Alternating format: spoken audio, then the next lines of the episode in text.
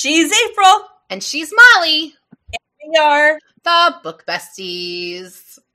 Marriage is a young man's disaster and an old man's comfort. I feel like I am not smart enough this, for this book. My ovaries make it hard for me to think. Did you know that? It's like shocking twist. They actually don't. I don't know if you knew that. They they actually have magical powers. No, you are literally giving me anxiety right now. I can't. Really? In the 1950s, you thought our biggest villain in the future is going to be bugs? It's the army too, so he needs to be able to count to at least 30 to like count his platoon, right? WTF is with all this math. Another day, another dollar, am I right? We're not making dollars on this, Molly. I mean, it was a metaphor. No Anyways, season two, episode two, and we're back with our new bestie Isaac. Right. Yeah, After a whole like ten minute break between our recordings. Yeah. Don't give away. Don't give away the Trade secrets of the secrets, sauce. Isaac. Trade We actually record the whole year on one day. Just Binge recording. We all read seventy-two books, and we are just sitting here. Right? Coffee, Oh, good man. to go. So Isaac, before April joined us, Isaac was telling me about his current project, and I need. Yeah. So actually, April during our little ten minute break, had to go downstairs because I just built a tide pool in the basement and needed to check on the on the tide pool. A So, real life tide pool, April. It's the coolest thing. So used like a big stock tank, put rock and sand in there, filled it with seawater, little pumps to circulate the no. water. Now we're putting like crabs, shrimp. I found I actually found a starfish. Now, do you that- plan to eat the crabs and shrimp, or you just No, no, it's just- pets? just like For just pets? just as pets. Because like No. you know when you go to the No. beach and you find tide pools and you can just like stare into the tide It's pool cool, for it's hours soothing. watching the Yeah. little critters like do their little So I- critter things. So, So we I live in like Wyoming. We to- don't have tide pools, so I built one. So I feel like something you need to know about me, Isaac, is that I don't swim where things live, and I don't like fish. Uh, I like to eat fish, but last episode I mentioned that my husband built this koi pond without telling me, um, and I am like terrified of big fish. Do you know how big koi get? yes. A tide pool in our Yeah, basement sounds They're awesome. horrifying to me. Sounds horrifying to me. Well, they grow based off their container, right? are like Yeah. koi are actually magical fish. I don't know Yeah, we that. we got them when they were like have this big. powers. They we Mhm. got them when they were like this big because they're cheaper when they're smaller, and now they're already like this big, and I can't. I can't with it. um, on the Oh, they'll, they'll get like Well, three I- feet long and weigh like forty pounds. No, no, you are literally giving me anxiety right now. I can't. anyway, um, so this week we are covering Starship Troopers. Which Isaac is actually leading. Yeah.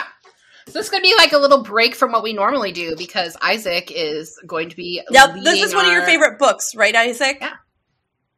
This is one of my favorite books, despite being sci-fi. I'm still one of my It, um, favorite books. I feel like I, I I I read this book. I looked up stuff about it because I feel like I am not smart enough this for this book, and I, I'm saying this now because I feel like there was a bunch of symbolism in there I missed, and like, like, it, I don't know. It just some of it went over my head. I think I don't know.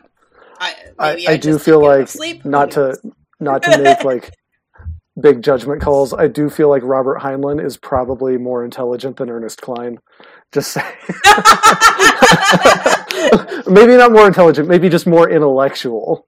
How's that? I mean, well, it, a different time. This was So- written in what nineteen Yeah, the nineteen fifties. 1950s. yeah. 19, 1959. Yep, is when it was published. Um, so, do you want me to go ahead and do the synopsis, or do you guys Yeah. want to talk? Listen it to how little he before? over overpronounced it. Listen to how he overpronounced it. Uh huh. Uh-huh. We get it. I it. got you, We get it. I got we you. get it. We Mhm. get it. Mm-hmm. Uh-huh. Yep. So, had, and Fine, neither of you fine. had read this before, right? No, No. no, Mm-mm. this is not Okay, on my TBR. This was not. right. So part of the deal, we mentioned this in the last episode. Part of the deal is you guys got to pick out a book for me, anything that was not Harry Potter, and I would agree to read that no matter how ridiculous it was. Picked a book that I really did enjoy, Ready Player One, and and then I got to pick a book that I liked, and especially since you went sci-fi, well, arguably sci-fi. We talked about that in the last episode too. I mm-hmm. went definitely sci-fi. Oh, it's reflecting. There we go. I'll hold it up so you can read it. definitely sci-fi with Starship Troopers. So I feel like I feel like we made a mistake. We should have made him read like Red, White, and Royal Blue. Or Oh, definitely. you know what? We'll do a revisit in in a couple of months and make him read something romance and trash. that- I actually, you guys did an episode on that one, right? yeah, Yes. we did. hmm Yeah, I actually listened to that one. It sounded interesting, but you did not convince me It to has it. a lot of spice. a lot I, of I gathered that, and not not like sci-fi spice from Dune. Like, no, no, but like No. there are there's Forget a that. whole Crack that book. That book is awful. there's a whole subgenre of sci-fi that is complete like trashy romance sci-fi. Like Oh, it's God, more don't know any sex than that. it is sci-fi. I That's a whole know genre. that. There's fantasy of that too, right? And like the trend on Molly, Talk there for a is while. dinosaur romance. that's like what I'm saying. like what in the world? Like a woman and a dinosaur. centaurs. Like, Ooh. mm. Ooh, Anyways, we're gonna Not I move on because we're taking over romance. in I think there are other words for that, but it's not romance. It's like a shift changer. Like it's not. Like, shape shifting. Anyways, this is What did I say? episode. You're not helping your cause. All right, okay, whatever. Hit us with the synopsis. Sure. So, um, Synopsis.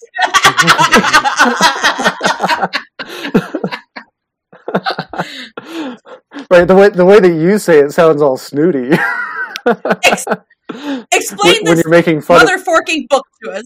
got it. So, um, in in the sci-fi world, um, anybody who's like a hardcore sci-fi fan has probably heard what's actually written like on the back of the book, which is I wrote it down. Hang on. Um, so, in one of Robert Heinlein's most controversial bestsellers, a recruit of the future goes through the toughest boot camp in the universe and into battle with the Terran mobile infantry against mankind's most frightening enemy. Sounds intriguing, right? So I did write up a little more synopsis for myself. Molly is laughing. I feel like you're laughing at me, not with me. The most dangerous creatures, like they're bugs, man. They're big bugs, though. The bugs. Big bugs. I, I have I have a whole runner about this, but we'll get to it. Okay, okay. So in all fairness, it didn't say most dangerous. It said most frightening. And still I don't know about you, but the way that I react to like a spider in my basement, you make that thing like larger than human size. That's pretty frightening. Says the you man don't have room built in your basement. You have a tide pool. Tide pool is in the basement. right? It keeps all the spiders away. um, so, written in 1959 as a response to the U.S. suspending nuclear testing, uh, this book addresses many social and political issues, including traditional militarism, suffrage, civic virtue, juvenile delinquency, corporal and capital punishment, just war theory, and international relations. As far as the storyline goes, Juan Johnny Rico graduates from high school and volunteers for federal service, i.e., joining the military. He ends up in the mobile infantry, goes through training, and deploys on several different troop transport ships with various infantry units to fight the bugs. The bugs are an intelligent arachnid species apparently bent on the total destruction of humanity. So, that was my synopsis. That's Um, good. so- I like it better than his.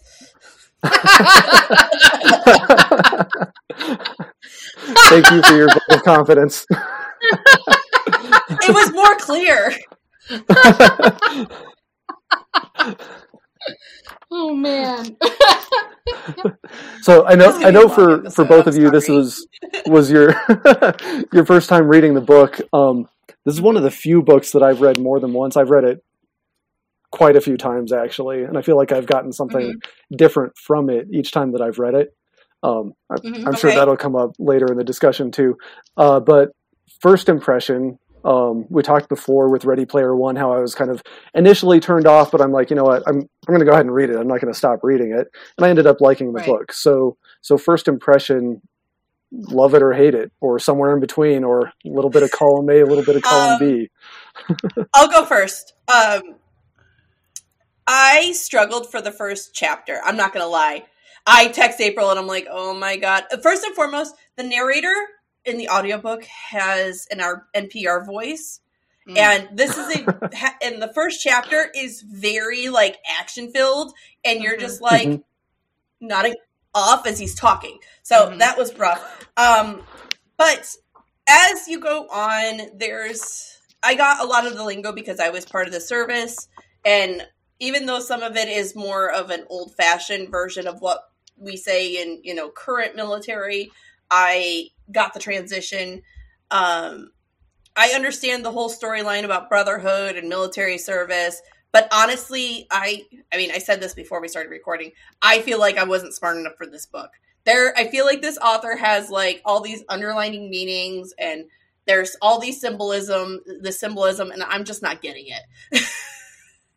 and I just so I don't know. So. I gave it two stars out of five, but I don't really give a lot of five stars, so this is not like I mean That's not a that's it's not it's a hard thing to get five stars from me. But I gave it two. Facts. Um I'll get I- when I publish, I'm gonna get like three stars so from her. uh, I don't even have to read Molly's book. I'll be like plugging it everywhere. Like Molly gets five stars. Just read it and then she texts me, Um, "Boo, you could have done better." You underestimate me. Um, No. so I I read can't. both the physical book and the audiobook. Um, and I agree with uh, Molly that the narrator for the audiobook was just not he didn't have the expressive like adventure sounding voice That- to this like book carry this kind of needed. book. But I did find myself flagging a few quotes that I was like, "Dang, Mm. that was really deep in the middle of a sci-fi book," um, which was It does great. have that. Yeah.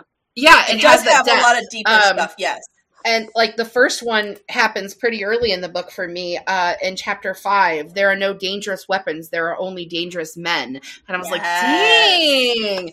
Um so for me there was there were a lot of quotes but those this is the reason why i rated it two. It's the opposite of what molly said.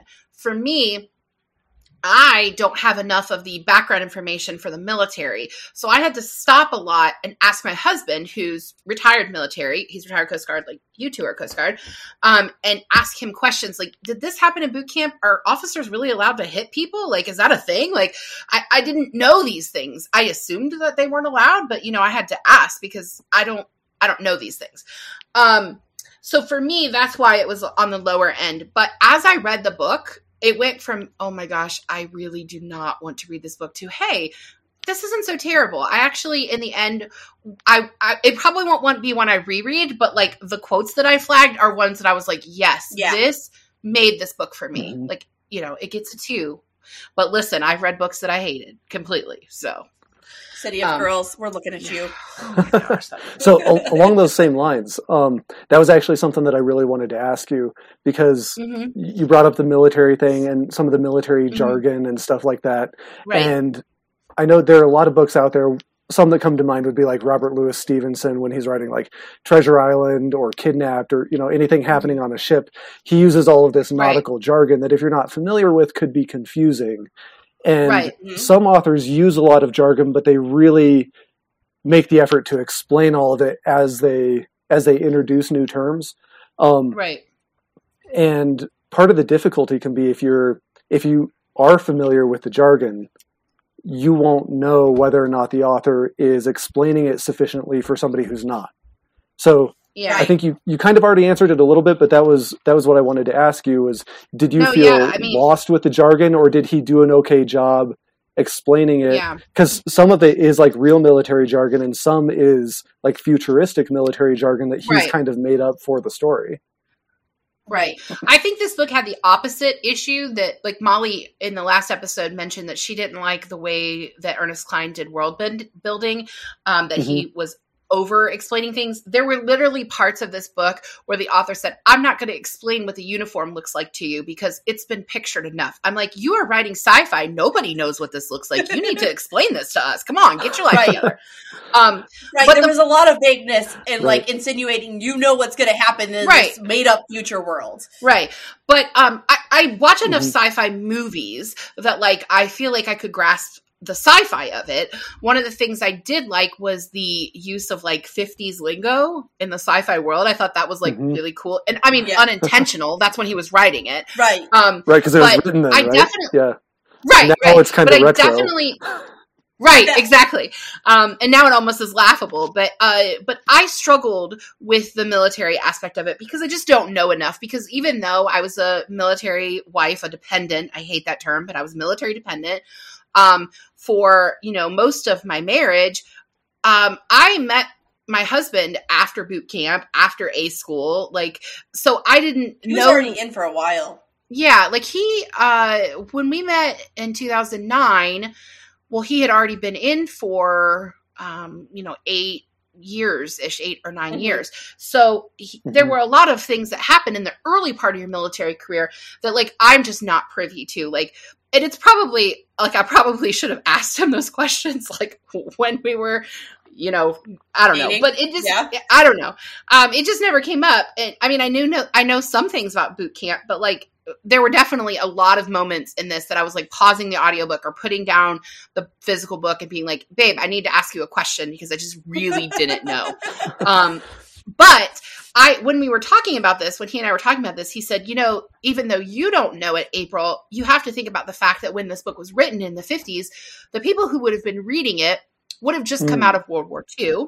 Right. And not just the people who were enlisted in World War II, but you have like the Rosie the Riveters and, you know, the women who were in the Red Cross.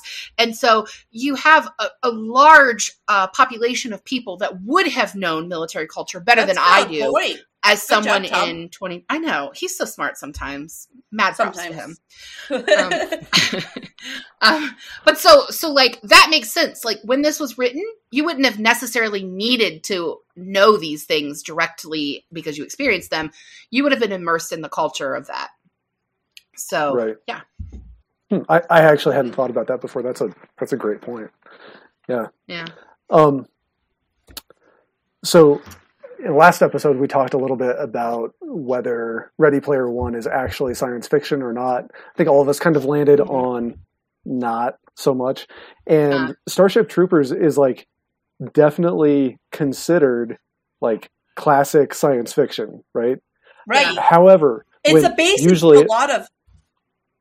yeah, It's usually when I recommend lot. this book to people, um, I actually, and I don't, I don't think that I even, I might have mentioned this to you guys before you read it. I actually tell them it's not science fiction; it's actually Hmm. political science, and he I- also see that. includes this kind of interesting science fictiony timeline, you know, storyline to keep things interesting. So, um, giving it two stars, I don't know, maybe you're not going to change your stars. Would it, if you approached it as like compared to other dry political science narratives, would that No, change because your I opinion read- of? Okay, Be- no because i've read Ayn rand and i love Ayn rand and that's all dystopian wrapped in politics I and i love that so true, true, yeah, yeah. Anyway, that's For that's me, something that I tell just- people is like I'm like like- it's not it's not science fiction, it's political science. There's also a storyline. for me, I don't believe that there are girl books and boy books. Like everyone can read whatever they want, and that and genres don't matter. But this is a boy book, Isaac. This is a boy book. I'm so, it was. It's it's dry. I, I, I can But see that. That's fair. but it's not. But but th- I mean, I'm being honest. Like I flagged one, two, three, four, five, six different quotes that I was like, "That's profound," and that doesn't happen I'm a lot curious- with me. So, I'm curious what some of your other quotes were. Actually, um, let's see. Some of the boot camp stuff had me rolling, seeing Oh, yeah? like comparisons, because like, like when they're in when he's in first round of boot camp, it's the, the torture, taking away the bedrolls, that kind of thing. It, you can see like comparisons to regular boot camp where you're like, you're laughing because something like this has happened to you. Like Yeah. No, we had a company got that got all their towels taken away one day because um because they kept leaving them in the showers and you don't do that in boot Mhm. camp. So everybody Alright. was wet. All right, here are some other quotes. Um, war is not violence and killing, pure and simple. War is controlled violence for a purpose. Um, of all the so called natural human rights that have ever been invented, liberty uh, is least likely to be cheap and is never free of cost. okay. Um, this one's a little bit lengthier, but uh, peace is a condition in which no civilian pays any attention to military casualties which do not achieve page one lead story prominence, unless this, that civilian is a close relative of the one of one of the casualties. But if there ever was a time in history when "quote unquote" peace meant that there was no fighting going on, I have been unable to find out about it. Yeah. Um, next one. Um, this this was I just picked because it's kind of my husband and I. Um, marriage is a young man's disaster and an old man's comfort. We we got married in our very late twenties, so we got a late start on everything. Um, if you get killed or let someone else get killed, quote unquote, by the book, it's just as permanent as any other way. Those are the ones I flagged. Well, those are those are some good ones, and like every time that I read it, I know what you mean. There are like so many other like individual one-liners that are so profound in there, and I Mhm. uh, I think it's right in there with that same quote about liberty that you brought up. He has this like discussion about liberty in terms of like supply and Mhm. demand economics determining cost, and Mhm. Yeah. and when it comes to liberty, um, what, what does he say? Like ultimate ultimate price, meaning willingness to lay down your life, perfect value. Right. Right. I'm like, oh And there's wow, a there's a real big conversation about social responsibility in this book. hmm Mhm. and I actually had a con- Matt was Matt will li- was listening off and on with me as I've been listening to it as I've been listening to this book, and it was in one of the classes where they talk about philosophy and politics and all Yeah. that, and Mhm. they're talking about social responsibility, and everyone like the definition of social responsibility is different for each of us, right? I I didn't see military service as a social responsibility. I saw it as an option on the way out of my small town. Um, some people, there was a big group of kids our age that joined up after 9-11 because they felt it was their social obliga- uh, you know obligation Right. to Right. help protect the united states. And Which would have been the same as the time period when this book was written. right. And there would then have been a bunch uh, of people with and social then but then it goes back to like a civilian level. What do you view as a social responsibility as a civilian? Is it reporting crimes? Is it stop helping your neighbor mow their lawn? What is the definition of social responsibility to you and that can Mhm. get very um muddy depending on who you're talking to right yeah. because some people are very just I worry about me and mine. That's it. Whatever happens in front of me, if as long as it doesn't affect me and mine, I'm moving on. And then there's others that are very like civically minded that think social responsibility is everyone's responsibility. Well, I So- think I think the book makes the argument that at least in the future we won't know what our civil responsibility is and we have to be taught it because they literally have to take a class in high school right, right. that- I don't know. that It's they just- have to learn why they need to be responsible. Right. And that class keeps coming up throughout the book, right? And that's one of the Mhm. times where the um, freedom isn't free. Um, he also talks about corporal punishment in there, which you mentioned, Isaac. Um, and uh, basically, he's teaching them the thoughts that they need to have. Yeah, Um, yeah. And For what's uh, expected of them to have. Right. Right. And I really struggled with that part, especially when he was talking about like spanking your kids and like Right. why kids need to be spanked and things like that. Like we're not spankers. Like we're also we we fairly punish our kids. Like they get punished when they need to be. Our kids are really good, so we don't really have to worry about that a lot. Um but like to me I think some kids are over punished for things that they can't necessarily control. And like my oldest son is on the autism spectrum and he has a lot of meltdowns. And there are parents that would like beat him for the Yeah. way that he acts, They but he they- they literally think can't it's out of control it. Yeah. So for me, that part was really hard because um, I Mhm. don't agree with that. Like, I do not think that is the way to raise your children. I think punishing them needs to be based on who they are as humans because you're raising them to be human adults. You're not raising them to be puppies to dogs, which is the Right. analogy that's in the book. Um, Right, right. Yeah. I also don't think that that's how you should raise a puppy, but that's a totally separate discussion.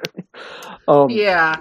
I mean, So, Well, I mean, so he- this is he- interesting that you yeah. bring that up because um, the last episode we talked about kind of the definition of young adult literature and um, Right. and whether you know how clear an author is about whether they're being prescriptive versus descriptive, or Right. if if the author is teaching something as fact versus admitting that it's just their opinion. And I would say Right. in this book, like clearly all of these things that the book teaches are Robert Heinlein's political opinion, right? of course. One I hundred think it's important this to is all his. right Yeah. and and yet he as much as i love the book like one of my criticisms would be that he approaches all of that as though it's like like totally Common factual knowledge? and beyond Yeah. any logical question right Mhm. and it's like well Yeah. no actually this is a controversial issue that people disagree about whether it's how you raise Right. your kids how you raise your puppy the capital corporal punishment like all of those things are very controversial issues that he approaches saying oh it's it's just logic and science and we we know the right answer here's the right answer so i think i think you have to approach the book cautiously from that perspective um, especially for especially for a Yes. younger reader that could just take it at face value Right. Well, I I don't think you're asking. I know what you're saying, and this isn't really what you're saying. What genre this would fall under, but just so you know, when this book was written, YA didn't exist. Um, so this would definitely be adult sci-fi. Um, and I even think now, Mhm. like even though we have the new adult category, which we talked about the last episode, I don't even think I would put it in that. Even though he is arguably a new adult because he's you know graduating and you yeah. know, whatever. To me, this is just adult sci-fi, and be, and and it's so heavily into the political side of things that I don't think um, younger readers would really fully understand it. Um, No, I actually, so I much actually, philosophy in there. yeah, yeah. There's a lot, um, and and that didn't bother me. Like I said, I like Anne Rand, so I mean, I really can't complain Yeah. about it being, being in there. But, um, but it, for me, it was uh, all the military jargon that made it made it difficult for me. Um, uh, yeah. And I disagree with Molly that bugs aren't scary. They're freaking scary. I don't care how big they are. what? Okay, this is really in the 1950s. You thought our biggest villain in the future is going to be bugs? Well, we just defeated the Nazis, so they weren't. around. Ne- Nazis what down? Next, the space spiders. Listen, I'm not sure.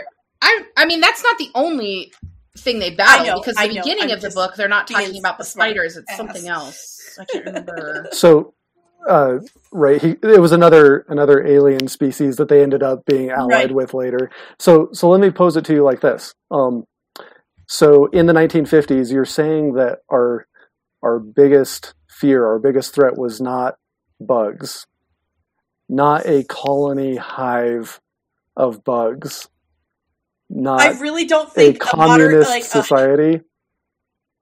Ding Like- ding ding. I really don't think That's what it was, Molly. Okay, it wasn't see, about them being bugs. freaking symbolism I didn't get. I told you guys I wasn't smart enough for this book. right so the, so the way that the just Don't to bring, bring the listeners along the way that the way that the bugs function as as soldiers as warriors is in this this hive think like ants or something like that where Right. even like their their mental control is coming right is coming from the the hive mind that's underground right, Right. so right, Right. that's that's definitely what he's talking about there is is communism and that's so he's that's just the bringing fear. That's cool. Fear mongering. He's not Oh, though but- because but we Molly, that fear was already there. Yeah, exactly. right Um, hmm No, I mean, I found it like I could definitely see the symbolism and the connection to like that post World War II world in which communism was like, you know, it was a fear.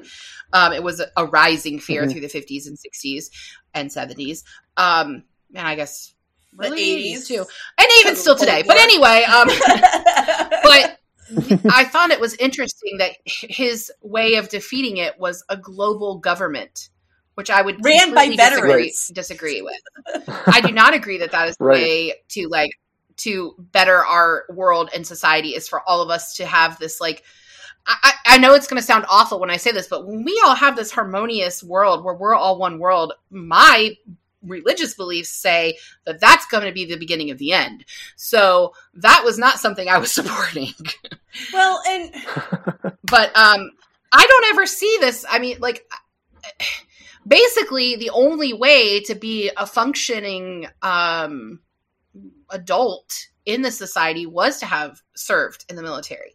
Anyone could serve. It was everyone's right. You could do it at any time, but you weren't I a mean, voting his dad signed up. right. But you weren't a voting member of society. but that's all that it got did you. That's that's all that it got you was the right to vote, and that was like one of those whole Right. discussions. Is Didn't they say uh, his about dad? I think even uh, calls it a frivolous. Missed that. I'm sorry. Isaac, can you repeat that? You Oh. cut out. No, you're. Oh, sure, yeah. So so that's all that it was. Uh, we're, we're talking about being a functional adult in this society, but like all of the successful businessmen, when it comes to like commerce, were were not full citizens, so they didn't have the right to vote. But like even the discussion with his dad in the book, he refers to the right to vote as like I think he said calls it a frivolous privilege or something like that. Right. Um, But you wouldn't you wouldn't you then- think that the way to fight communism would be through a democratic society in which everyone has the right to vote? I mean, that's the polar opposite, right? right. Well, and that's exactly, and that's kind of his discussion. And like, this book has made made me think because like I I don't agree with all of his views in this book by any means, but Mm-hmm. sometimes reading things that challenge my views kind of make me see different perspectives. Where like like you said, I would think like democracy where everybody has the right to vote. That that seems Right. reasonable. But then his explanation of why we should actually make it harder to vote and and his justification for that in the book is that um, not that people who have served in the military are any more intelligent or um, anything like that. In fact, he explains that that's totally not true. He's like, that's that that's the the method that we've used, and it wasn't even that. Not that they've earned it. He's like, that's the one group of people we've identified who's actually demonstrated that they're willing to put the good of the whole ahead of their own good, and that's the group Yeah, that I we want to vote. Which I mean, logically, yeah. like, I can see the argument makes sense. Well, and this goes Well, there are some countries that do that, right? In order to, like Switzerland, Switzerland, for example, even though Switzerland is notorious for not being involved in conflict, every 18 year old man in Switzerland has to serve in the military. It's a requirement. Right. It's the same thing in uh, Korea as well. They are required to serve. Isn't um, it, um, we don't have that requirement here. thing? What? Israel? Well, he- Israel, I think, requires Israel's the service same, too. yeah, mandatory service. Yeah. service. But Um, he talks but about that in the book too. How the how the mandatory service would defeat the purpose of of that selection process, because then it's Yeah. not voluntarily putting the good of the whole ahead of your own good.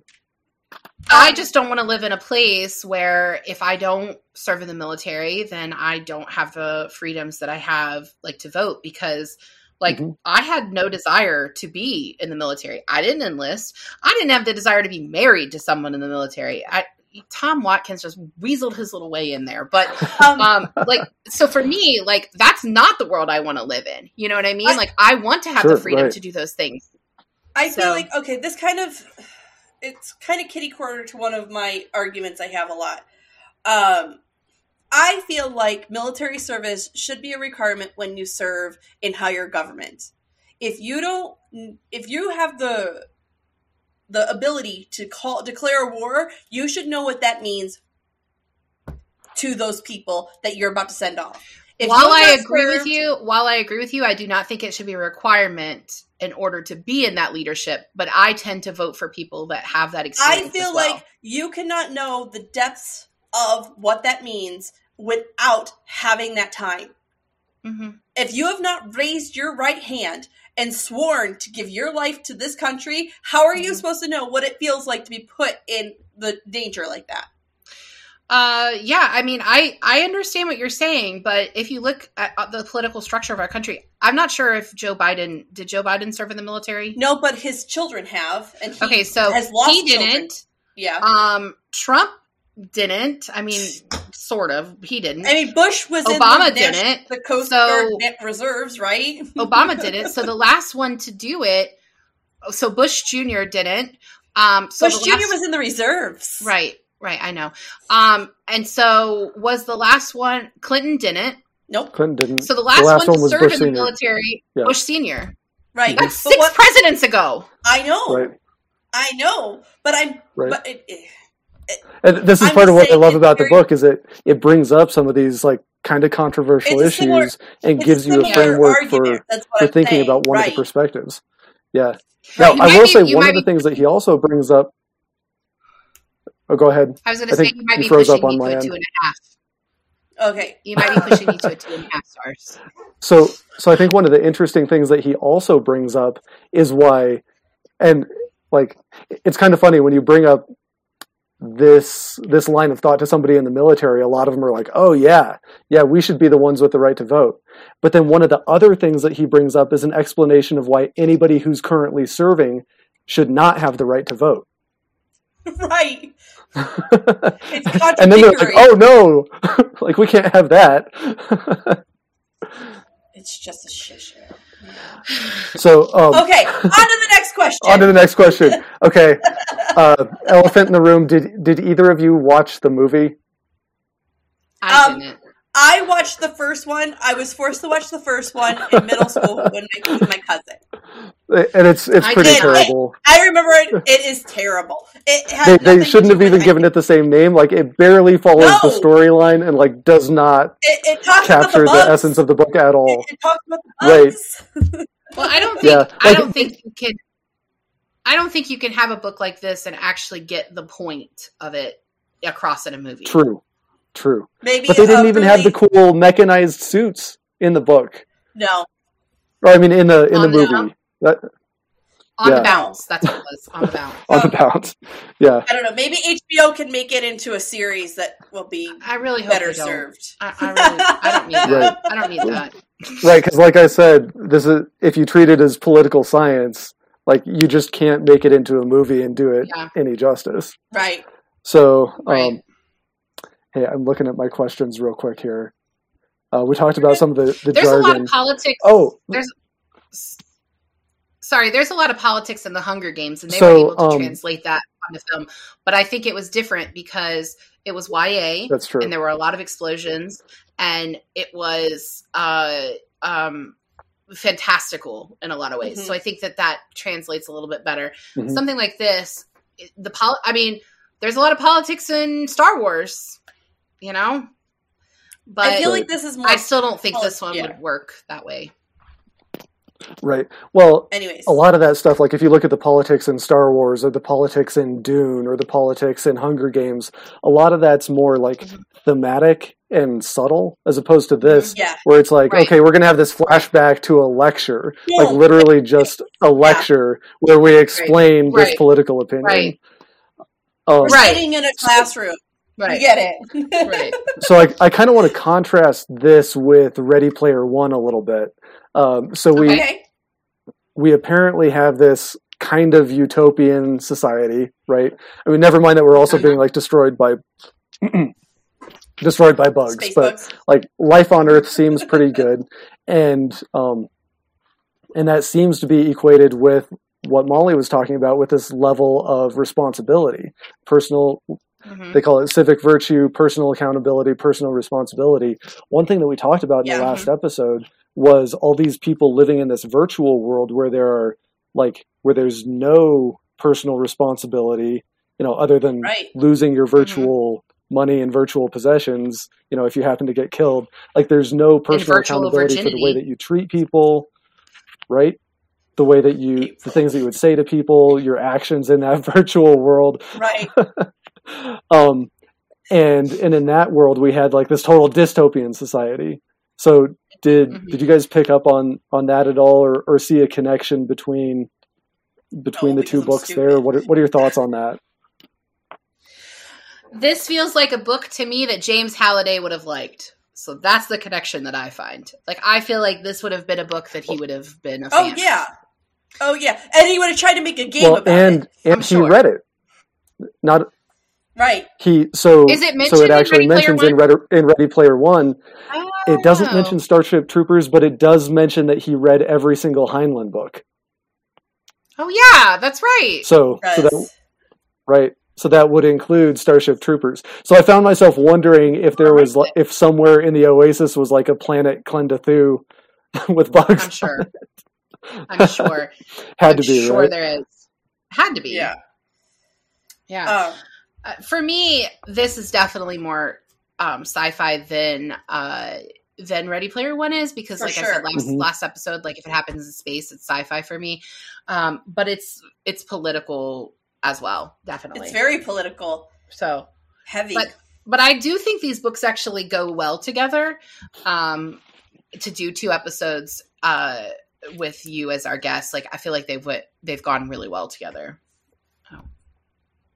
Hmm Yeah, I think I think so too. So so one thing that I that I will mention, um, having read like a lot of different Heinlein books, um, hmm this one, if this is all that people read, sometimes it comes across as being like very like ultra like conservative American militaristic kind of kind of that whole um, point of view. I man. got from it. little bit. I got pro military. I didn't get the conservative. This is like this is not this is like no government. Like we want one super government, but also no government, which is not It's a political selective. affiliation. You get to at pick. all. We're, we're, Mhm. we're picking and choosing who gets to vote based off their military service. Right. No, I, I see what you're saying. Um, and maybe not even no government, but this is like this is like hyper centralized government, and that's like you know Yeah. part of the disagreement in U.S. poli- in very broad terms in U.S. politics is like you know power with the federal government versus more power with the the states, centralized versus Mm. decentralized, all of that. This is definitely like like the extreme of of that centralized government. Um, oh, I was going to mention before too, along the same lines when we were talking about the uh, the bugs, the hive being the kind of analogous to communism. Um, Mhm. hmm the other kind of the other thing that he brings up is before we went to war with the bug, we I was not actually there in the book. Before we as humans We talk about went to war with the as real bugs. life people all the time. You're fine. um, he presented i think it was like like kind of three world powers uh, one basically being the united states and western europe Right. um, russia and china and like Mhm. all of the parts of the globe that they uh, that they controlled and it's it's interesting in like the time that the book is taking place they're all united because of kind of because of a common enemy Mhm. right. so as as like as people's universe expands and they realize oh it's not just us here on earth that kind of allowed them see- to I, I can thought- see that happening if we are as planet Earth being attacked by some mysterious space spiders. I can see the world powers getting together to fight it off. I don't see us becoming one major, Mhm. Mhm. you know, happy government. It, it's just there's too yeah many no I. I don't either nor would i even relationships, want that right It's just too much that uh, spread across so much, right? I, I actually was surprised um, about. Uh, I, I'm making an assumption here that Johnny was Filipino. Um, Yeah, I was getting the end, Hispanic of some sort. No, he's Filipino because at the end he mentions Tagalog, which is the right, native but then language. he was talking about his mom going back to Brazil. well, I don't know, but he he speaks the native language. Wait, is that okay now now i'm I second guessing myself Tagalog. i thought yeah. that that was i thought that that was the person he was talking it up. to is that I what thought it that was was? someone Maybe I talking- got confused. i thought so yeah and Well, i might be confused too i mean he was Juan, so right juan rico and he's from like brazil Okay, I think. maybe I had that can I had that wrong, but because uh, my thought was it was interesting that he would have made his main character be someone who was Asian because of the feelings at the time of people who were Asian in this country. Like there was a lot of Asian hate because of the Japanese. Um, so I Mhm. thought that was interesting, but I guess I misread that, um, and it wasn't him that that it was. But it's yeah, still I think, interesting. and I could be wrong. I dad- think that was the person talking to him. Yeah, you might be right. Um, but at the beginning of the book, his dad talks about somebody. Oh, that guy's probably a foreigner. We have a, Buenos a world Aires. government. How is Okay. anybody a foreigner? Like, there's Okay. a world government. right. Okay, I am on the film wiki. so take that with a grain of salt. Um it says his hometown is Buenos Aires. I'm Buenos saying that- Aires, which that is Brazil. Brazil. So Okay. that would make him Brazilian. Right. So it must I must have been reading it wrong and it was the other person that he was talking to, but I still stand beside the point that if his dad was mad that somebody was a foreigner, it was like, no, that guy's a foreigner. I'm like, we're all We we're see that world now. government. How, how, but it's a that world government. But Molly, it's a world government. So how how can anybody be a foreigner? We Everybody's see this that now. We see national. well, we don't have a world government right now. If the whole world is one government, then no one is really a foreigner. Everybody's part of the same government. I know.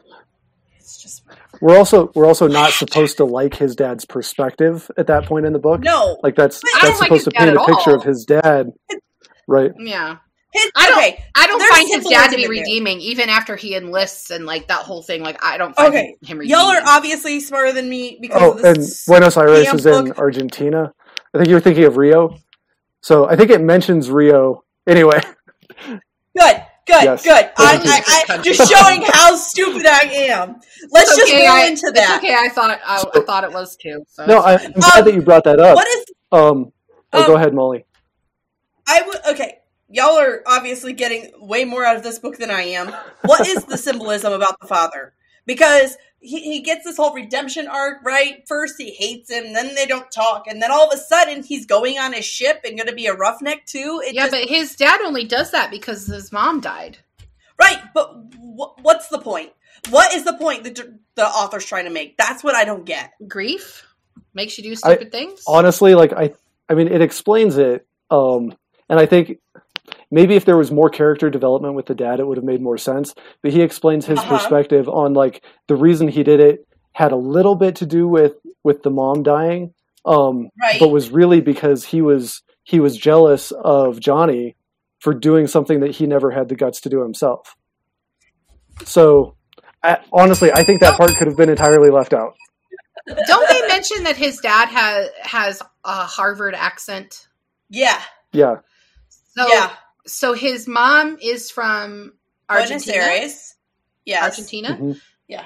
and his dad is from the The States of United, somewhere? I guess. northeast somewhere. maybe I don't think it actually Uh, says, but yeah. But it mentions him having a Harvard accent and being very proud that he was like a Harvard, man. Yeah. Right. A Harvard man. Um, Anyways, Molly, he's not British. that's how the Harvard men speak. that is not how the Harvard men speak. um, anyway. So, oh, I was going to say, I- I'm glad that know. you brought up. I'm glad that you brought up the, uh, um, the the racial question, and and Mhm. the inclusion of all of these different races in the book.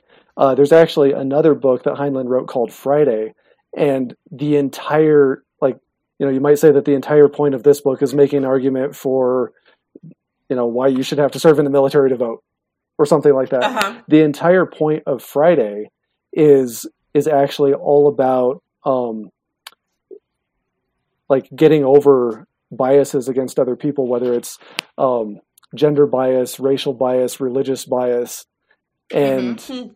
and including all people as equals as humans. And and that's like the entire point of a whole a whole Heinlein novel. I It's might kind of like that interesting in contrast with I Yeah, probably won't. He's a little dry for me. Um, Um, okay, two and three quarter stars on that one.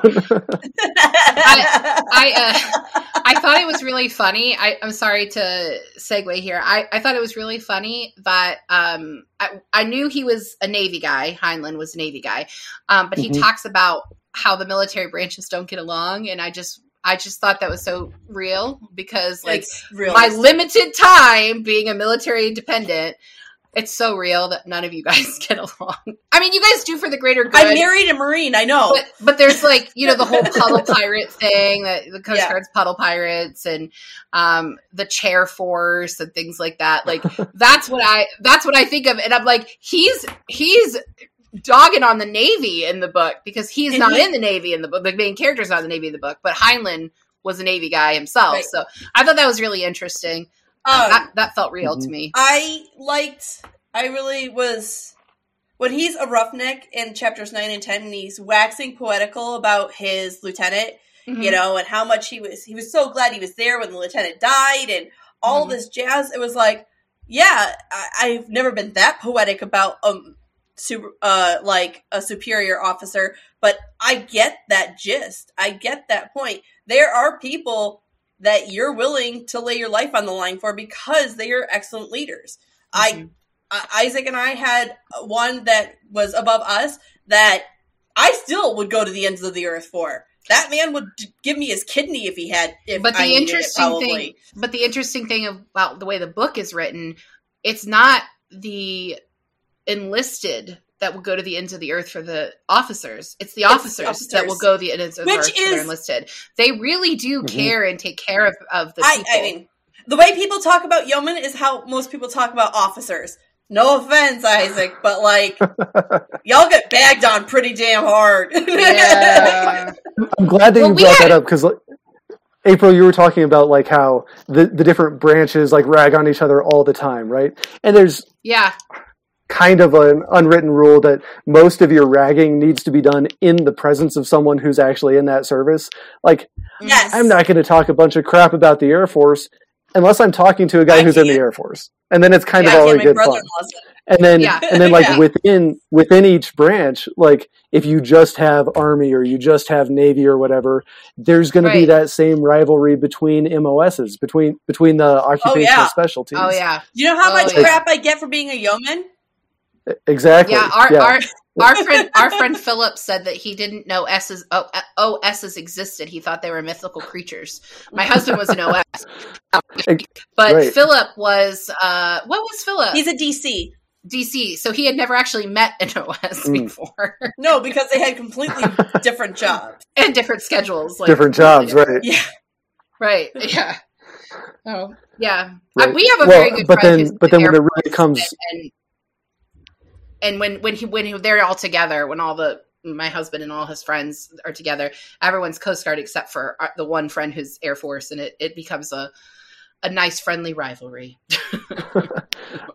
right? Because when it really comes down to it, like we're all on the same team, whether it's officer enlisted, whether it's yeoman versus Right. DC versus OS, or Right. infantry versus artillery, or army versus navy, or or whatever. Like we're all on the same team with the same mission. Because we all did the same thing. We all raised our hands. Exactly. We all said our life was Mhm. their life then.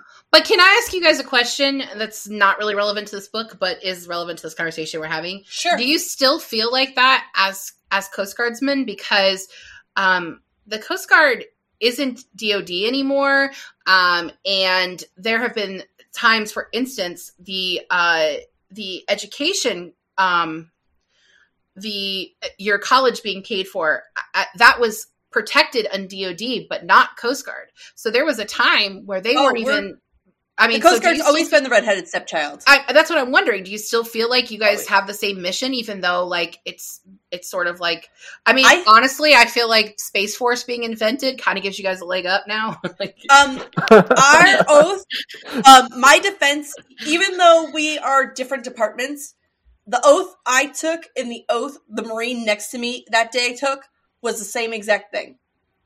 Hmm. I just get to choose if I want to go over there. You know what I mean? He Mhm. doesn't get a choice, he gets orders. And unless it's in a wartime, I get to pick if, like, volunteer to go into a war zone. mhm. That's the only variation, right? I I don't know that that's always true because Right. Tom has been on cutters that went into war zones that Right, that but wasn't I mean, really- like- yeah, Me the- as a yeoman, not voluntary. as Molly sitting So- desk. Right. So that's I'm glad you brought that up, Molly, because um, I think that's something that maybe from the civilian side, a lot of a lot of people have like not the greatest perspective on. Um, Mhm. so the the difference the DoD versus DHS, and actually when I went into the Coast Guard was DOT, Department of Transportation, Yes! pre 9/11, Yeah. when DHS didn't even Right. exist yet, right? So Right. yeah. Um, so that's that's really honestly that's an administrative difference, and most people most people who have served in the military realize that you can't you can't make value. I'm not like accusing you of making a value judgment. Don't get me wrong, but you can't make a value No. judgment based on somebody's job that they happened to do in the military. Like somebody Yep. could be in a in a completely admin support role in the army or the marines or they could be in the coast guard the stepchild of the military the, the not real military and they could be doing Mhm. high value boardings every day you know jumping onto. Right. right Yeah. onto Right. you know My brother-in-law Running vessels with in the Marine Corps. hostile crews or whatever right and and everything right every single branch Right. and but like molly said every single one of us regardless of that job raised our hand and took the oath so so i think Yep. most people who have served realize that you can't yeah you can't make that that distinction and most of the time when that distinction is made it- it's it's the good natured ribbing between the services or between specialties in There the is- service and There is some douche nozzles that do like just tell us straight up. There are some knuckleheads in other branches who are really jerks about it and Well- are really nasty. Well, I And- ha- I mean, coming from the wife's perspective, I have a friend whose husband's a retired Marine now, but she told me that I wasn't a real military wife because my husband was just in the Coast Guard. And I was like, um, No. my husband's been gone most of our marriage, and yours has been there the entire time. So I don't know what you're No. talking about. No, I saw more action in my short time at a small boat station than my brother-in-law, who was in the Mar- Marine Corps for eight years. My brother-in-law was stationed in San Diego as a box kicker for eight years. I did more active things as a Yeah. military member than him. Well, so the tour- it really the- depends. My, my my point in bringing this up was that like as a civilian looking at this a Mhm. lot of the times the coast guard is not as protected as the other branches i mean we And literally so- had a president who stood and and said that the coast guard doesn't do anything.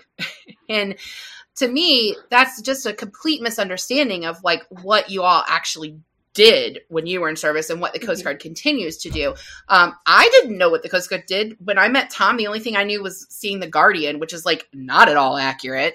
Um, Zero. Zero out of 10 accuracy. Um, uniforms were right. Sorry. I'll give it a 1.5 for uniforms. oh it was, it's better than that other coast guard movie that just came out a couple years ago what was that Oh, the finest Anyway. hour? Oh the Finest awful. Hours was based on a true story, though. Like that one was based. know, and Yeah, it's- but it's it a was great bad. story. It was bad. the movie was terrible Oh, I liked the movie. Yeah, that's- and I've bad. read the book, so Can we go back to the book? Oh, the, the way that it portrayed the Coast Guard was embarrassing to me personally. oh. But Aw. Uh, sorry, no, I mean, you're, just you're, you're allowed to I- like no, it. That's fine. it's fine. No, I just think that like there's just such like like from the civilian side of things, I just think that like they there there's a protection that comes with DoD that the Coast Guard is not like when when the government is shutting down and the they go into the in Congress and they're going to protect everyone DoD they also have to include the Mhm. Coast Guard because it's Yeah. separate and they don't always remember to do Right. that and like Nope. Molly and I Right, had sometimes friends forget. that I'm sure Yep. you did too Isaac yeah I'm sure you did too Isaac we had friends that were going to food banks because they weren't getting a paycheck Right, um right. and when and you stopped I getting say- I went paychecks, through- like right I, I And you- went through Yeah. that. and you was can say you guys took the same them. oath but like the government isn't treating you the same so Oh, we like, know. We know. We've been dealing with it for a long time. yeah. or you know, half the time when they play all of the Oh, service anthems right. to say thank you to the veterans, at least half the time they forget the Coast Guard. Yeah, but Yeah, or or You you, know. or you see like all of the military branches like symbols displayed and they don't have the coast guard and I'm like You know what my new Right. favorite one is? At NFL games, when they pull out the guard and they bring out the flags, the Coast Guard used to be last. Now it's last after Space Force. It's last still. So we at the middle school where the middle school where I'm the librarian. Um, I have we- words for it, but we're on a clean podcast. the, the the military where or the military the middle school where I'm the librarian the VFW local VFW donated uh, flags of each branch and we do have Coast Guard and Space Force in there actually Oh. because of where I'm located in in coastal Virginia we have students whose Mhm. parents are in the Space Coast Force Beats. hmm Really, Space, Space Force? hmm yep But Yeah. There's like So So twelve of one, them. One you last must have thing on that, and then We need really need to get back to the book. last We're thing an on hour that in. before we move on, and I'm sure I'm sure Molly would agree with this, but none of us, well, I wouldn't say none of us. I'm sure there are those out there who did. Most of us did not join up for any sort of public recognition. So it's like when the Coast Guard gets I ignored or whatever, did it to escape it's my water off my back. Totally don't care. Yeah. yeah yeah I- Tom, So Tom's um, original en- enlistment date was supposed to be September 11th 2001 but obviously the tragedy of 9-11 happened so Holy the office was closed. But he was actually that was his enlistment date. He went to college for a year, but he did it kind of because his parents wanted him to go to college, but that's not ever what he wanted. Um, and so he dropped out of college and enlisted in the Coast Guard. So he actually has the medal for enlisting after 9-11, but like that wasn't why he signed up. so um, but yeah. That was his original enlistment date. So I was supposed to go right before Katrina, and my uh, recruiter goes, and like then Katrina hit, and my recruiter goes, "Let's wait till um, the fall, okay?" okay. He goes, "It's it's just for your best interest." okay, chief. Whatever you say, chief. I don't know why you're saying this. I've seen the news, but obviously he was protecting me from cleaning up rubble for a good six months. He Right. was literally protecting me from just throwing shit in dumpsters. so okay, back um, to the book. Let me ask, yeah, let me ask you what you thought about the book's portrayal of the military. Um, in contrast to maybe like the stereotypical portrayal of the military as being like uh, just mindless robots who follow orders, I think the the book definitely explained some of the importance of understanding why you're doing what you're doing, uh, having that Mhm. trust in your leadership, how that leadership is built. Um, even it brings up some some different leadership principles and and then also Right. Johnny's perspective on the military as he progresses from being a civilian to a boot recruit to a trained recruit to Mhm. a combat drop veteran officer. to a sergeant so an, an NCO to OCS to actually being uh, being an officer back in the mobile infantry and how his perspective on on the military and military leadership changed. So what what popped out to you as maybe some of the I don't know call it leadership lessons from the books or surprises in the way that it portrayed the military. I was surprised on how relevant and accurate some of it was still today. He based that stuff off of his experience, but his experience is like when it came to boot camp and training and leadership and all these things he experienced and the amount of the feeling of I hate this term brotherhood, right? That sense of family you get when you're in service with people. All of that, that feeling, that that vibe is the same today as it was then, which I was surprised that transitioned. Even though some of the lingo's changed, even though like jobs and duties are not the same, that whole transition of boot camp to going from one station to another station and getting that sense of brotherhood and bonding that never changes and he nailed what it's like you know in my opinion I I guess I I feel like I don't have enough perspective on what it's like to serve to actually fully appreciate that of it. Right. But um, but for me, um, I I didn't find it realistic that so many people that enlisted solely for the ability to vote because there were people that that's the reason that they enlisted. They didn't do it for the right they tried the, to the deter joy them to too serve their country. They just wanted to be in long enough to get the their franchise and then get out. Mhm. To me, if that were the purpose that so many people were enlisting, I feel like it would be more chaos and like people wouldn't actually be doing the things they're supposed to be doing because you just do the bare minimum and get out. And um, like Mhm. I didn't know anyone in the Coast Guard that did that, but I do know people in other branches that like they enlisted for long enough to have the four years so they could get their college paid for, and then they got out, and that was That's it. what Matthew Bakes did. um, well, I'm not saying that Matthew did the bare minimum. I don't. I don't know what Oh, Matthew's time he in did. service He'll was. tell but- you. He'll tell you he skated. he made he picked up E five and he was shocked. Well, I mean, again, this goes back to those branches are so much larger than the Coast Guard. I think Mhm. you can get away with it more Yeah. in them. But, um, but for me, I think that that was unrealistic. If so many people were joining just for the purpose of being able to have that franchise, I don't think there would have been that many good soldiers. I think you just Right. would have been like, Oh, Eh. I'm sh- go I'm kill sure the bugs yourself. Well, I'm done. I'm done. I don't need a couple bugs. a couple things on that. So uh, there's a discussion in the in the book where Johnny's actually saying, like he's asking that exact same question. He's like, he's like, why did I sign up? It was for you know to earn the right to vote, right? Or was it? And then and then he kind of realizes some of these other things um, that were the the actual reasons why he signed up and the actual reasons why he's serving. Um, He signed So- up so because he actually pretty talks about girl that. that went up. There was a pretty He signed up there- there's that a too. That he sees like one more time in his life. hmm He didn't sign Right. up because Don't- he wanted to be in the military. pro pro tip don't enlist in the army because there's a pretty girl who's going to be a navy pilot it's not going to work out seriously. That's not going to work out for you, Boo Boo. seriously. Um, and um, but then the other there is the other cover- thing go ahead, finish. so the other uh, the other thing is remember in boot camp it talks about some of the numbers. So it's not like you just have a bunch of people who only joined up um, to, to earn that right to vote. Because in his boot camp which for the listeners boot camp in this book is like imagine like boot camp combined with like special forces q course. Like it's it's taking you all the way from being like a raw recruit to special forces. So um so they have like over it's like 93% attrition so less than one out of 10 are even making it through training to even have the opportunity to go serve on active duty Yeah, so hmm with with that kind of filter and that kind of attrition rate, you're not you're only going to have the people who are the most committed make it through. You're not going to have a bunch of people who are just doing it for the right to vote making it through the training. Yeah, I guess that's true. I mean, it's also a conversation about self exploration, right? And finding yourself because that's what a lot of Mhm. people do. They join the military because they don't know who they are or what they want out of life.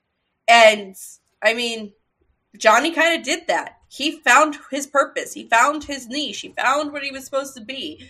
And I mean, that wasn't his original intent when joining, but obviously it's a it's a conversation to have. I mean, I found myself.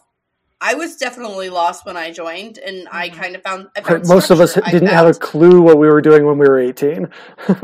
No, I mean, I literally did one class at college, and I walked out of there and I go, I am never coming back to this building.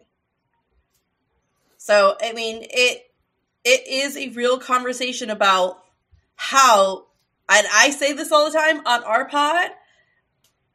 I tell kids that are about to graduate, if you don't know what you want to do, talk to a recruiter. There is something to Mhm. there is something about military service that helps you find out who you are. Maybe it's realizing Oh, for you have sure. 0 Mhm. desire to do any of this, or maybe you find out this is the path you're supposed to be on. But either way, after you're done, Mhm. you have college paid for.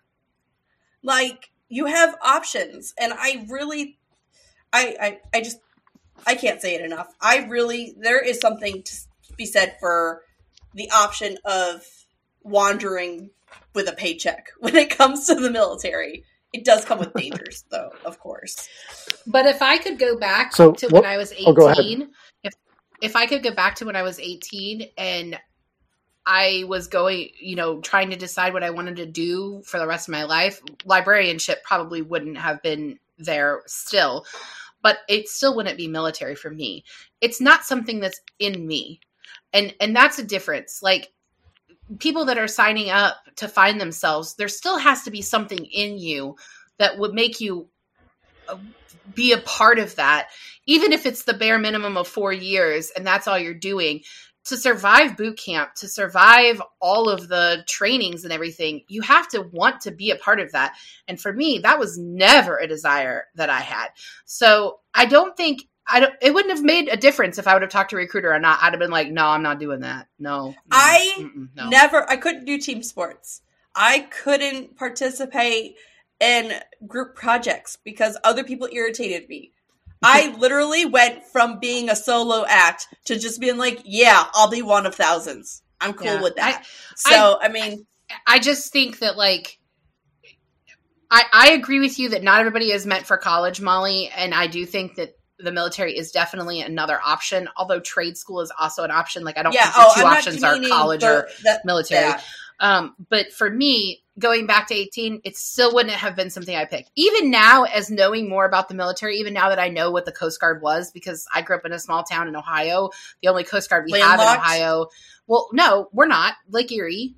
Um, so we're we're not and and the district 9 command center is in ohio but that's right, like the only true. that's the only uh coast guard in ohio no there's toledo but there's a yeah, lot in Toledo. Ohio. I just I just Ohio. remember there's like four, so don't don't go on that. But but like yeah, it wasn't it wasn't where I was. Fine. Moving on. it wasn't where I was. Um, so it wouldn't have been something I would have picked still. And I, the thing is, the thing is to to relate this to this book if I had to serve in the military to have the right to vote, I don't know that I would have ever had the right to vote because it's not a part of who I am. I, I served my country as being Tom's wife and doing without him a lot mm-hmm. while he was gone, a lot. Um, and that was enough. And I am very happy to be not a military wife anymore. So one of the things that that really jumps out to me every time I read this book is is how Johnny's perspective changes. Um, like we were talking about him going kind of going through those different stages, and mm-hmm. when we wrap this up, I want to talk to you guys about who you would recommend this book to or how you would go about recommending it to them. So keep that in mind. Mm-hmm. Um, okay. But there are certain people that I recommend this book to, and um, I actually like to see how different people at like different stages, especially in a military career, what they take from the book. So like for example, somebody who's just going into basic training, who's who's just enlisted and they're fresh recruit, if they read the book, oftentimes they'll they'll get something like, okay, my lessons from this book are take responsibility for my actions and don't quit and just know that as hard as things might be today, I'm gonna. He talks about getting over the hump in boot camp, right? Yeah. At some point, my perspective is going to change, and I'm not going to hate this anymore. I'll get over it, and I'll start to have those those feelings of camaraderie and pride in what I'm doing, and and that'll make it worth it. So that'll help me not quit earlier on, and then and then by the time Johnny's like in OCS and actually put in leadership positions um, or or even like when he's kind of eavesdropping on the sergeant and the officer talking and like how how that kind right. of shifts his perspective on how the whole chain of command works and then he ends up in a right. leadership position himself and and there are some lessons about like the value of decentralized command and making sure that everybody under you also understands their part of the bigger picture and how even if they lose communication with you they can still carry on the mission because because they yeah. understand what's going on and and it's just a like a, a so so fundamental to leadership and i personally i think it doesn't matter whether we're talking military leadership or business leadership or call yeah. it even like family leadership or interpersonal relationships or whatever i think that that you call it decentralized command in the military maybe there's a different term for it on the you know on the civilian side but the value of the people who are working for you actually understanding the reason for what they're doing and being mm-hmm. able to be functional on their own and again in contrast with the bugs who are like the complete opposite of the decentralized command where they have that right. you know that central brain way underground and without that they literally can't do anything like they stop they don't even walk around anymore uh, they just mm-hmm. they just stand there um, so like i was saying just all of those different kind of leadership lessons at different levels as he progresses through that career. Mhm. Um, I just find totally fascinating. Yeah. Um, Right. So I also think I also think it's important that he did rise up through the ranks instead of like starting as an officer. That's not to Mhm. say that it, people that come in, I'm, I'm that's not against you or anything. Isaac, please don't take it that way. Um, I- coming out of the academy and starting, um, I, I don't I don't mean it like that. I think for this story, it was important that he grew through Yeah, the Right. military. Totally. You know, the Mhm. only thing I feel like I we watched his whole rise. It would have Mhm. really been nice to finish the book with like seeing his retirement. It, it definitely did not have the payoff that I wanted it to Right. have.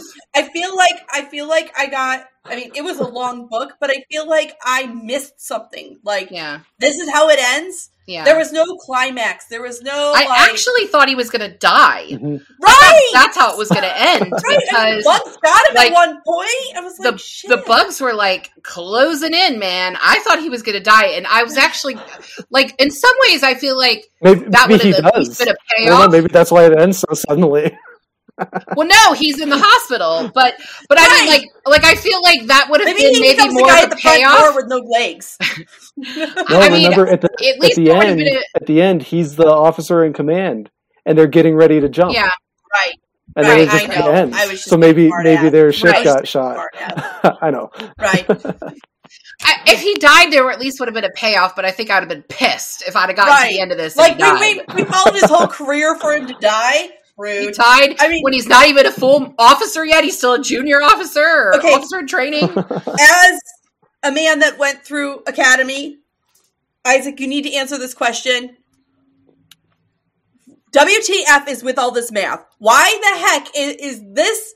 Why was math so dang important? Why did we have to listen to him have to take math lessons? And why? I don't understand the focus on the math books. I, I really, truly don't. It was Um, driving me ape. That's that's a good question. Um, so a lot. I, I have a reason. Ooh, you're putting putting me on the spot. So so I mean, you're the you're you're the one with the shiny collar, not me. I have a reason. I have a reason. But it's not because of I don't know, maybe they do a lot of math. Isaac would have to answer that, but I just think it's because of space travel and all the math that was But he's not a pilot. doesn't right? matter. It doesn't matter. The astronauts weren't necessarily even like piloting the the spaceships. They I were they still had to know math. It felt useless. Anyway, Isaac, So- is there an answer? Do you have to do a lot of math in OCS? I think, I think there in, are um, several. academy? Oh yeah, OCS academies, all of that is is going to be fairly math heavy, and there are a couple reasons, a couple like very different reasons. Um, so in in the academy programs, most of the graduates from the academy are in, um, are like getting an engineering degree also. So like by its very nature, getting an, engi- an engineering degree is also math heavy. Um, also, Do a you lot, have an engineering degree? yes. That makes a lot of sense as to why you're like So- building all this random crap. I kid. so um also like a lot of a lot of the a lot of the officer specialties also end up being fairly math heavy um mm, maybe that's not even the best way to put it so think like in the coast guard like navigation you'd think like oh we have our you know, nav. electronic Yeah, I navigation get it. It just gps all of that I but feel then like we just like you also of you're also required to learn celestial navigation which is like extremely that's not math math. That's um it is. It just it So, feels uh, like we spent a lot of time about them explaining him having to study math, but not talking about why he has to study the dang math. I don't think I Right. needed an explanation. I think I- I think it was I think he mostly Thanks, threw April. that in there because because it needed he needed to have something to struggle with and you know all of the all the Good, officer training programs are going to be are going to be math heavy and it was just like one more thing and and that was part of that officer training program which ends up being part of a lot of officer training programs where you're essentially asked to do the impossible. It's like, Mhm. okay, add up the hours in the day, add up how many hours you're expected to spend doing all of these things, and it ends up being more than 24 hours. So figure out a way to do it, and that's No kind thanks. of part of the part of the filter um, on kind of that point. on that whole training program. Yeah, exactly. That's part of the point is just to make it harder. Um, now, I, I also think this being written in the 1950s, this kind of shows one of the shifts in the military from like World War II, Korea. This is written right at the end of the mm-hmm. 50s to the modern day military, where now in the modern day military, you have junior enlisted personnel who may be like they may have a master's degree. They might actually be more more educated than Yeah. the first lieutenant or second lieutenant who's in charge of their platoon, right? Mm-hmm. Right. And and that's that's something that's extremely important for officers in the modern military to realize is that just because somebody is is enlisted personnel that's working for you absolutely does not mean that they are not educated. As Do you know how in many contrast, E3s and E4s I entered into the system at Sector that had bachelors and ups? Mhm. right, Like, right, yeah, it- exactly. it's wild. hmm Right. As opposed to like in World War II, like if you had a college degree, you're basically automatically put into an officer training Right. program. And Right. and at that point, um, how, how would I put this? At that point, there was almost an expectation that that officers were like a different, like more educated class. And I think it's I think it's a really good thing that yeah. a lot of that has gone away.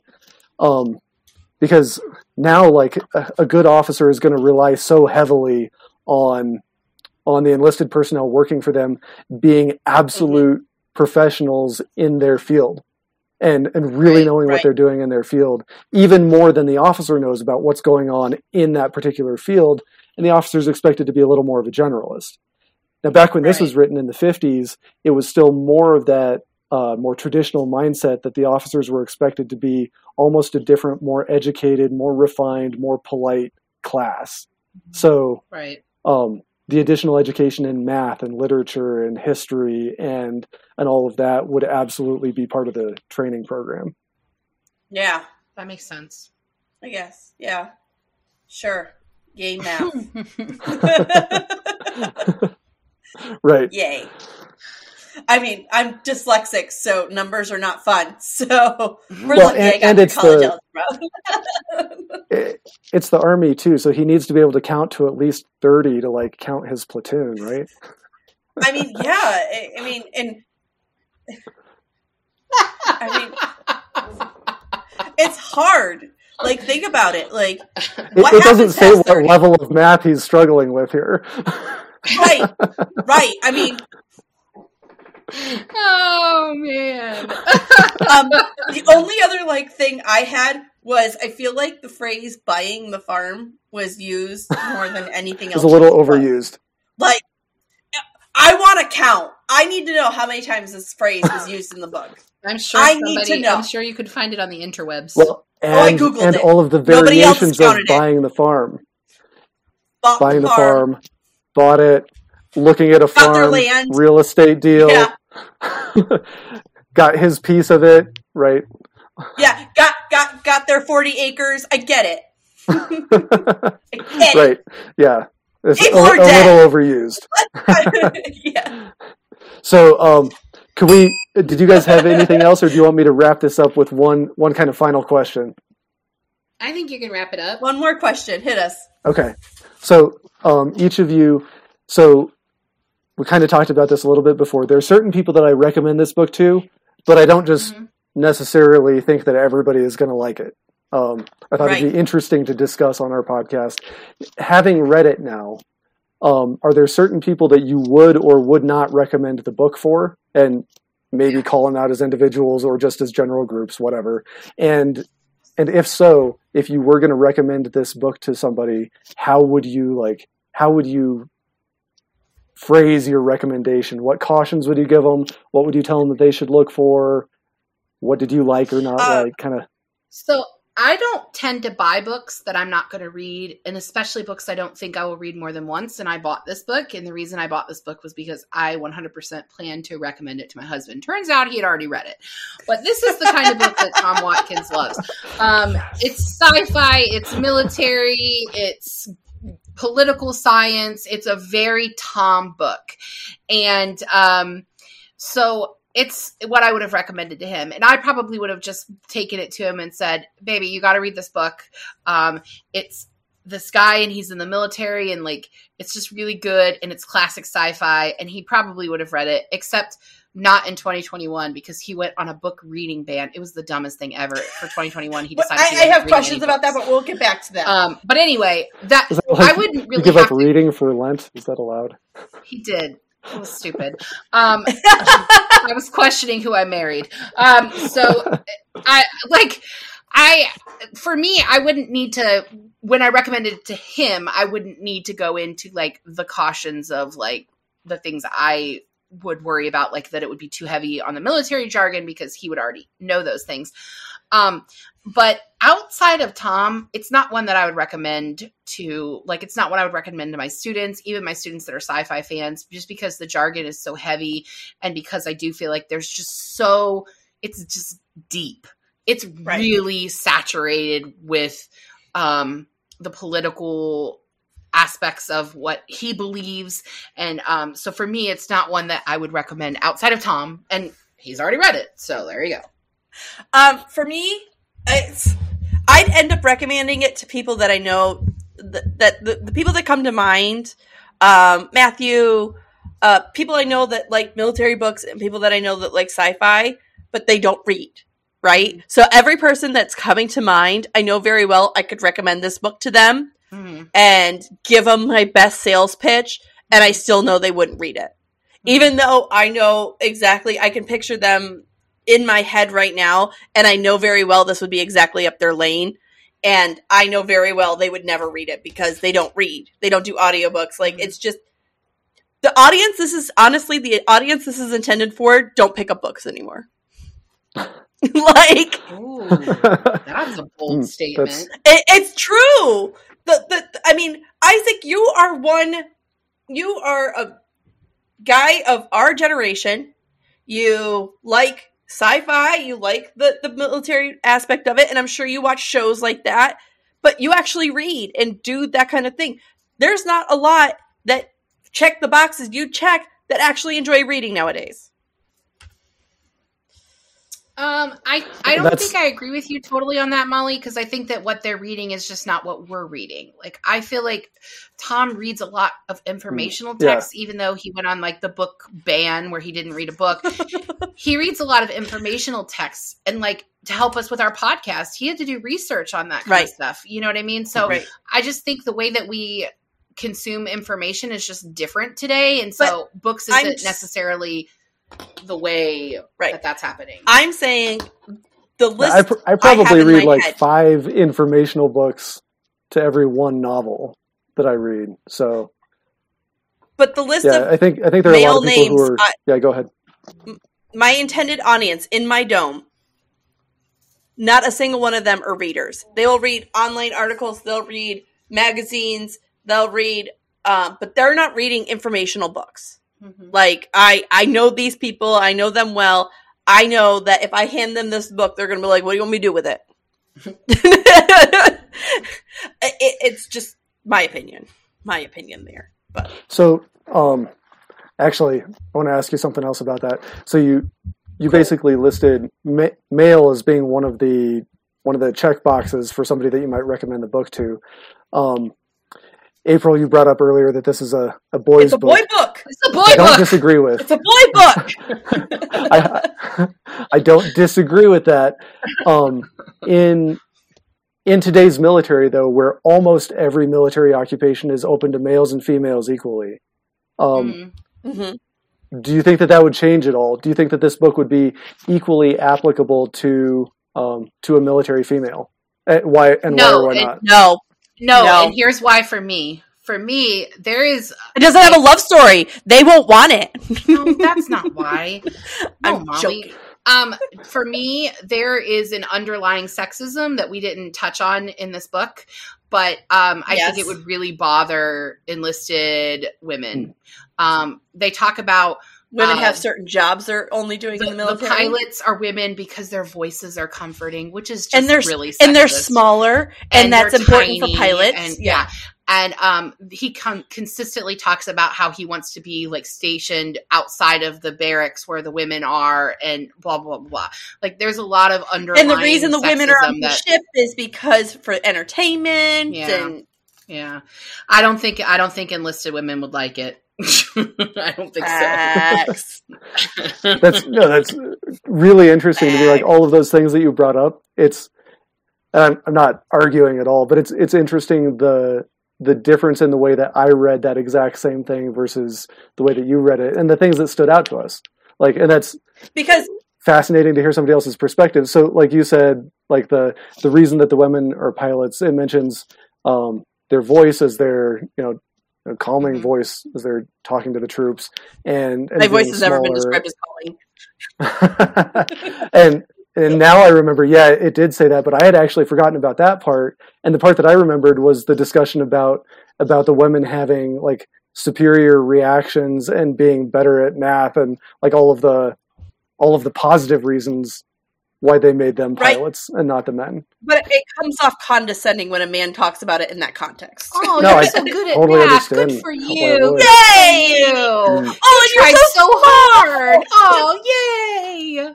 and well, I, I, I don't want to. I mean, I've had this conversation before on our podcast, and it's a bigger conversation about being a woman in the military and what it's like being female in the service. hmm Um, now, my experience has not been as extreme as some women's, right? But I have still had situations that are uncomfortable. hmm And this Mhm. definitely does not touch on that, especially w- in, in that era in the 50s. It is- hmm would have been very uncomfortable to be a woman in the military because you are they were wearing skirts still. Women were still wearing skirts in Right. active war. Well, they weren't. They weren't really allowed to serve the way They that were they reserves are and nurses. now. So I feel like Mhm. when this book was being written, it was very provocative to say that women are serving right along with Oh, I men. got something provocative for him Right. right Um, there.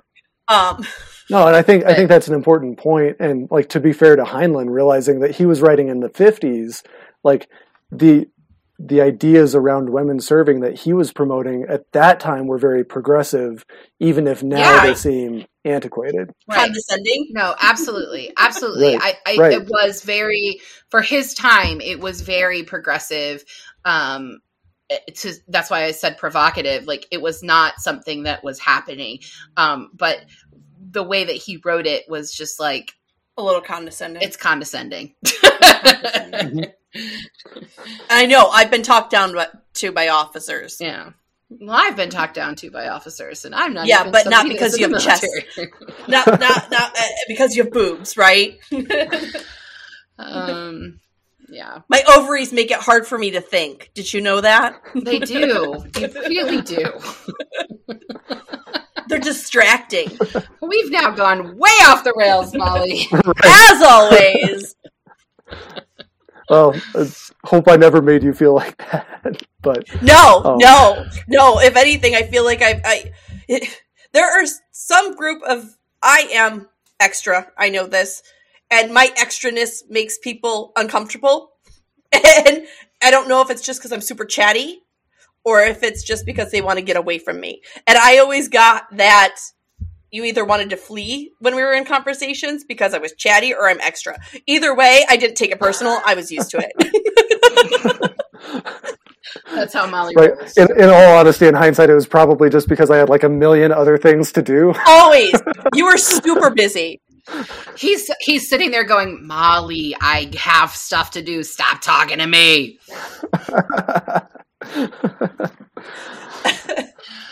Well, anyway, Oh. um, I don't I don't have anything else. Anybody else? We're getting long here. No, We're that was on. that was everything that I wanted to talk about. No, I, I really appreciate you guys taking the, the time to read my book recommendation and talk about it Of too. Of course. And, uh, Yeah. get your perspective. Well, we appreciate you coming coming on the On? pod, doing this with us. I know, and having us on yours, that was That's really amazing. it is. We're really excited, and we'll have to do it again. Yeah, and you've Yeah, been doing your yeah, pod much sure. longer than us. This is only our second season, season two. But maybe we'll do Amazing. a, an Isaac thing. As much as that scares April, maybe we do an Isaac I- thing. Isaac, I do not want to build a I tide pick a project for you. no, but you already Okay, have look, the I'm a- pond. Like, or or you pick a project for us. April does the research, and I actually attempt it. Okay, that's, I'm, I'm down for that. April is a researcher. I can do that. I'll research it and make Tom do it. This is an Oh, executive like body. April's an indoor cat. I'm not a cat. I'm very much a dog. I'm not a cat. no, April's an indoor toy. uh, Indoor toy. Yes. uh, All right. Anyway, um, well, I um, want to say for our listeners, next week we are covering this book. Um, they both die at the end, um, and that would just be Molly and me. No Isaac anymore. Sadly, I Sadly, couldn't tell in the Um, video what the book was. What was the? They, it's the called book? "They Both Die at they, the End." they both Oh. die at the end. Oh, I thought you were just giving us a spoiler alert. I couldn't No, actually. no, I, title. I actually haven't read it yet, so I No, can't give you a spoiler same. alert. But I'm guessing that they both die Both at the die end. at the end. there is a good possibility of it. like, Um, shocking twist. They actually don't. what twist. Um, this Next book was on Book recommended to me by my friend Megan. Um, shout out to Megan, and she told me this book will destroy me, so I'm looking forward to that. No, I don't Um, want that right now. Sorry, that's where we are. That's where we live. Yeah, sorry. Welcome to Poor Molly. 2022. Welcome to 2022. You don't get to pick a single book in the first month, and um, you're gonna cry. Hey, Thanks, that, April. that was not my fault. That was not my fault. I'm sorry about that. All right. Anyway, Isaac, do you have anything you need to tell your listeners? Um, nope. That's uh, I'm I'm all set. We made it through some great discussion about two books, and um, right. So we're going to release this on on both both podcasts. So book besties Yes. Right. and Master of None, and yeah, maybe we'll do a another crossover later where you guys get to do a project instead of me having to read a book. Sounds terrible. I can tell I'll you do it though. I will Games. do it though. I promise. All right. Bye, everybody. Bye. Bye. Thank you for joining us on Book Besties with special guest Isaac Gordon of Master of None. Don't forget to like and subscribe. The views discussed here are those of Molly, April, and Isaac, not those of anyone else. Today's book was Starship Troopers by Robert A. Heinlein. Your book besties are Molly Biggs, April Watkins, and April Watkins. Editing by Thomas Watkins. And music is Sleep Sweetly by Prigida. Don't forget to follow Book Besties on Facebook, Instagram, Twitter, TikTok, and YouTube. If you'd like to contact the Book Besties, please email us at bookbestiespod at gmail.com.